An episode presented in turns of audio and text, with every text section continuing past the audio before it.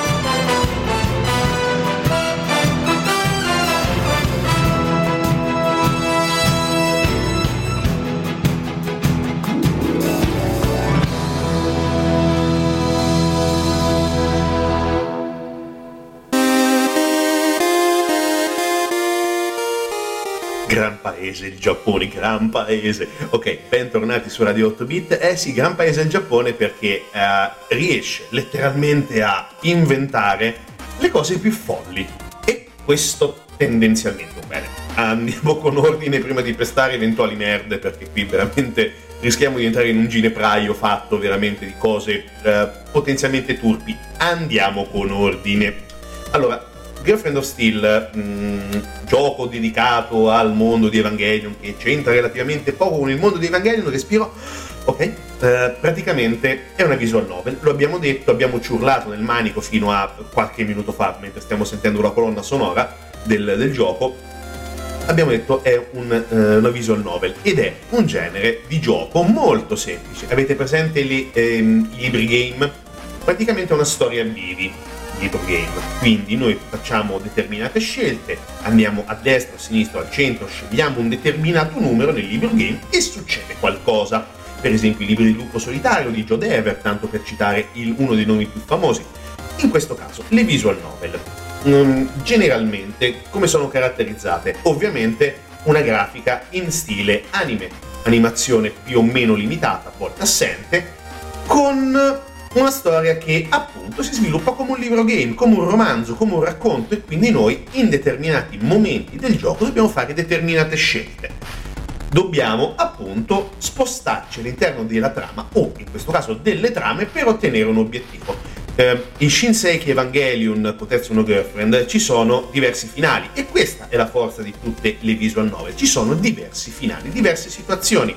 In questo caso non vi spoilerò niente, però vi dico che potete trovarlo sia in edizione 1997 o alternativamente nella special, nella special edition, quella eh, un pochino più recente per eh, PS2 e PS Portable, quella uscita poi nel 2009 per essere precisi. Um, ci sono diversi finali a seconda delle nostre, delle nostre scelte e la caratteristica fondamentale è quella appunto di fare la scelta migliore per il nostro personaggio, per i nostri personaggi. Non entriamo nello spoiler, però cerchiamo di ritornare alle visual novel.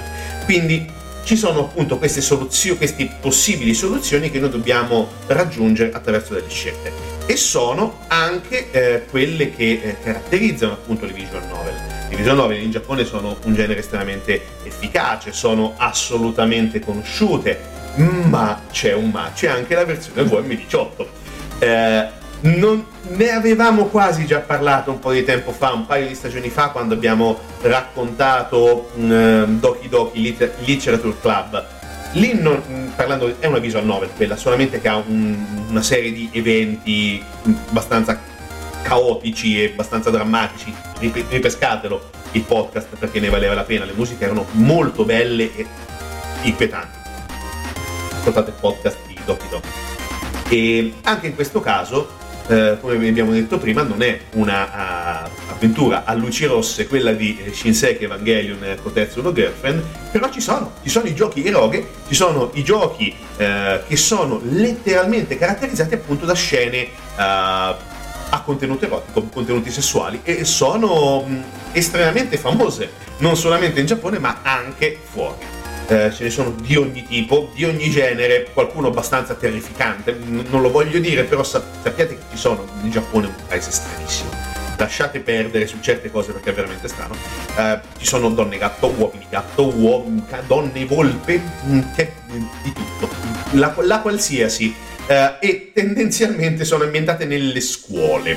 Quindi lasciate, immaginate il bordello letterale che può succedere e anche la deriva la possibile, plausibile e la tremebonda deriva in Salsa School Days, che anche qui bisognerebbe parlarne di School Days, perché è una cosa piuttosto particolare, è nato come gioco, poi è diventato anime, ovviamente uh, una visual novel a contenuto uh, erotico, ma soprattutto anche a contenuto potenzialmente folle a livello di dramma, però diciamo che è anche una di quelle più famose, ce ne sono state tantissime altre, soprattutto anche in versione, passatemi i termini, di visual novel light, sono nel vero, nel vero, senso della parola il simulatore di appuntamenti, il dating sim, come i Mackie Memorial, eh, in maniera tale, praticamente anche in questo caso, tu devi fare delle determinate scelte, alzare i punteggi con le persone con cui eh, uscivi e riuscire a vincere il gioco ottenendo un top di punti, proprio semplificato al massimo.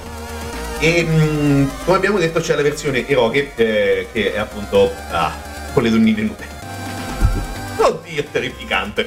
Uh, ritorniamo tra poco per parlare ancora di, eh, di Girlfriend of Steel. Tra poco.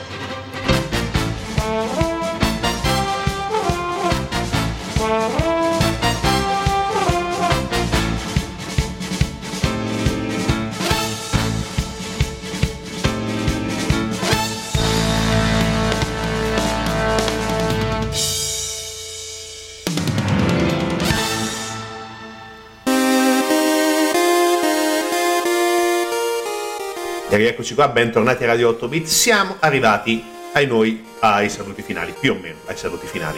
Allora, abbiamo detto che il gioco è arrivato eh, principalmente in Giappone. In Europa e nel resto del mondo è arrivato in un momento successivo, principalmente con PSP e PS2. Mm, questo non vuol dire che non è mai stato distribuito. C'è stata distribuzione, ma assolutamente non ufficiale. 99% dei casi chi ci ha giocato, ci ha giocato in maniera piratata. Uh, si trova, uh, non si compra uh, è difficile da spiegare, però non so se può essere considerato un abandonware, però sembrerebbe che si riesca a trovare con una discreta facilità online. Fate le vostre valutazioni perché comunque bisogna anche capire come agire in questo momento, definiamolo così, legislativo, perché se un gioco è abandonware, se un gioco si vende da qualche parte, fatto sta, questo è poco ma sicuro, non si trova in vendita né su Steam, né su GOG, né su Epic, né da nessuna parte né da, né, né da nessun'altra parte. Oh, ok, quindi no, non lo potete trovare. Ci potete arrivare. Però cosa è successo? Non si è fermato solamente a Girlfriend of Steel, perché c'è stato anche un secondo capitolo che non c'entra niente con Girlfriend of Steel.